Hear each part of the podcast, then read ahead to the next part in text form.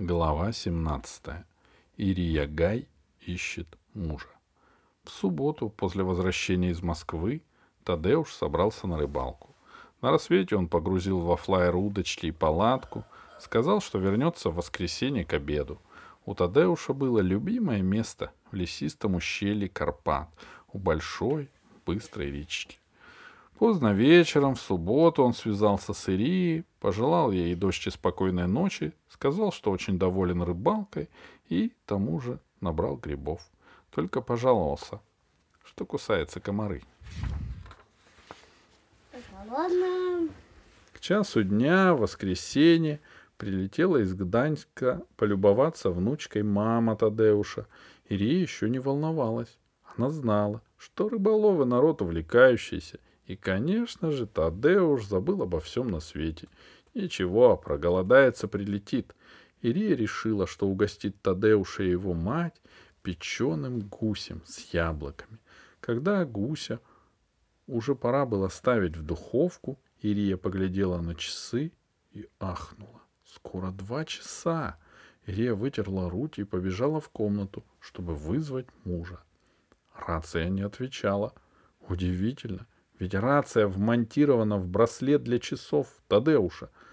Может, он отправился купаться и снял часы? Через пятнадцать минут, когда гусь уже был в духовке, Ирия снова вызвала Тадеуша, и снова никакого ответа. Ирия не хотела пускать свекровь, пугать свекровь и сказала, что ей срочно нужно лететь во Вроцлав, потому что она забыла положить в гуся особенную редкую приправу, а сама полетела прямиком в Карпаты. Это, это тут наоборот почему-то писатель пишет. Да? Ну? Тут надо, знаешь, как написать было.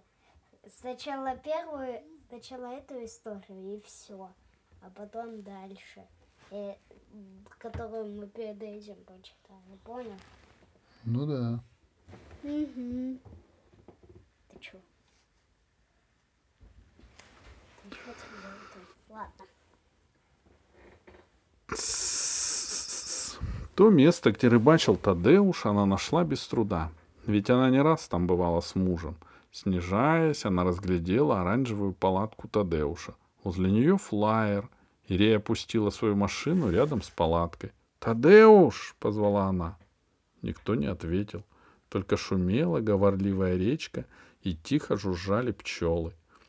Ирия выбежала к берегу. На траве у воды валялись удочки. Рядом стояло ведро, в котором крутилась форель. Речка была неглубокой, прозрачной. Из воды высовывались обкатанные камни. Утонуть в ней было трудно. Ирия кинулась в палатку. Палатка была пуста. Спальный мешок смят и отброшен к стенке. Рюкзак раскрыт, и вещи выброшены из него на пол. И тут Ирия увидела на полу засохший грязный след чужого басмака. Чужие следы были и вокруг палатки. Ночью прошел дождь, но к середине дня земля подсохла, а следы остались. Ирия принялась звать Тадеуша. Она кричала так, что сорвала голос. Никто не откликался. «Спокойно», — сказала себе Ирия. «Возьми себя в руки». Она сосчитала до двадцати, глубоко вздохнула и начала тщательный поиски Тадеуша. Сначала она смотрела поляну у реки. Следы рассказали ей, что ночью прилетел незнакомый флайер, который опустился за деревьями. Три человека в башмаках с магнитными подковками, которые носят космонавты, подошли к палатке Тадеуша. Тот, видно, спал и сначала не сопротивлялся, Нападавшие вытащили Тадеуша из палатки, скрутили его и привязали к толстому дубу. Ирия нашла царапины на коре, что, что оставила веревка. После этого Тадеуша, видно, допрашивали. Вся земля вокруг дерева была истоптана. Не добившись от Тадеуша того, что хотели, те люди затащили его к себе в флайер — Потом один из них вернулся на поляну и постарался замести следы. Он хотел сделать так, чтобы те, кто будет искать Тадеуша, подумали, что он утонул. Но Ирию тот человек не обманул. ведь она с детства умела читать следы и была замечательной охотницей. Если все случилось именно так, размышляла Ирия, оглядывая поляну, Тадеуш постарался бы оставить мне знак. Он же знал, что я буду его искать. Но где? Какой? А. Ирия еще раз обошла к дереву, к которому привязывали Тадеуша. На земле, у самого ствола, между корнями, она увидела несколько кривых линий, которые Тадеуш начертил носком башмака. Пять палочек, потом еще четыре. Зачем ему надо было это писать? Пять-четыре. Пять-четыре. Почему эти цифры ей знакомы? Стой! А как называлась планета, на которой они познакомились? Планета Пять, четыре. 5-4. Неужели Тадеуш имел в виду ту планету? В тот момент, когда его связали, допрашивали, хотели куда-то увезти, он вспомнил о далекой планете. И тут Ирия подумала, что на планете 5-4 на Тадеуша тоже напали, ведь она нашла его чуть живого. С планетой была связана тайна, которую они так и не разгадали.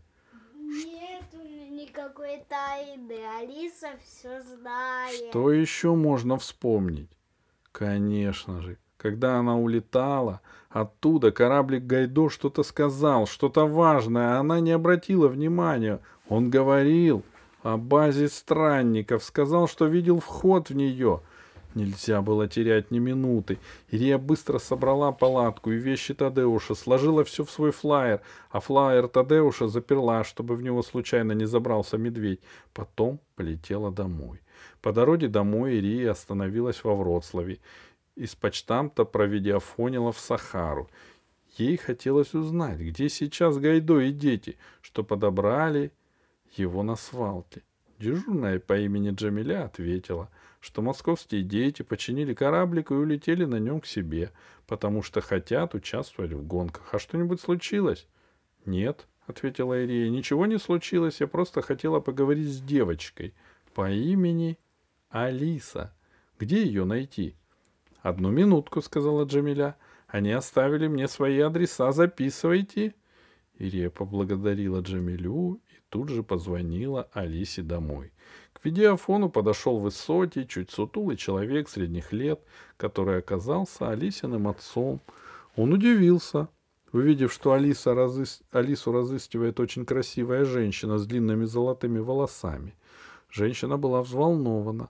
Она сказала, что ее зовут Ирия Гай, и что ей надо взглянуть на корабль Гайдо, где можно найти Алису и Гайдо. «Ну, точно не отвечу», — сказал отец, профессор Селезнев. «Дело в том, что они полетели на Гавайи, на фестиваль народных танцев. Но знаю характер Алисы и ее друга Паши Дерастина. Я полагаю, что они могут сейчас носиться по всей Солнечной системе, испытывая свой корабль.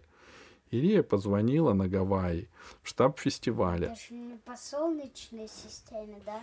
Мгм. Там ей сказали, что на фестиваль прилетело 60 тысяч гостей, и из них, по крайней мере, 200 на своих космических кораблях. На аэродроме в Гонолулу ответили, что корабль Гайдо там не зарегистрирован. Тогда Ирия поняла, что Алису ей быстро не найти, и полетела домой. Дома Ирия прошла в кабинет Тадеуша, открыла шкаф, в котором хранились экспедиционные снаряжения, и стала выбирать, что ей может пригодиться. Дробовик. Собираясь в дорогу, Ирия продолжала размышлять. Куда лететь? Что делать дальше? Ключ разгадки, скорее всего, на дикой планете 5-4, у базы странников. Очевидно, что кто-то ищет эту базу и даже нашел ее, и очень боится, что ее отыщет кто-то другой. Допустим, рассуждала Ирия. Вроде заподозрили, что Тадеуш тоже ищет их драгоценную базу и решили его убить. Илья с Гайдо спасли Тадеуша, но подозрения не оставили врагов. И они выследили Гайдо, и вот они видят, что Гайдо летит к земле. Зачем он летит? Отыскал базу и спешит сообщить о ней? Тогда нападают они на Гайдо. Гайдо оказался на свалке. И там его увидели дети из Москвы. Если у врагов есть шпион, он узнает, что Алиса летала в Польшу и встретилась там с Тадеушем. Значит, Тадеуш жив. Тогда враги всполошились. Еще больше их обеспокоило, что Тадеуш отправляется в Москву. Приходит к Гайдо, и сразу после этого корабль куда-то улетает. Тогда их агенты выслеживают Тадеуша и увозят его с собой. Знаешь, зачем? Э, А мне, мне вот непонятно, почему Алиса в маске. Почему не в, в маске вот, которая такая улыбая, улыбающаяся? Медсестра в масле. И Алиса там еще была. Нет, Алиса без маски. Я ну, давай прослушаем до того.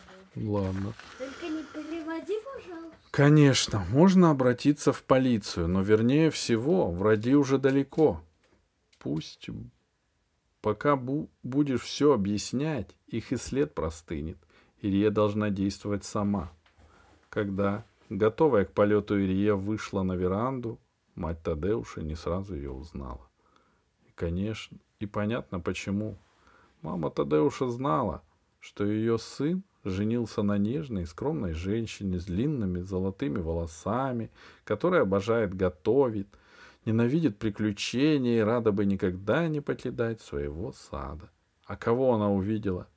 Перед ней стояла настоящая амазонка, коротко постриженная, в походном комбинезоне, сузившиеся сиреневые глаза холодные и суровы, твердый подбородок упрямо торчит вперед.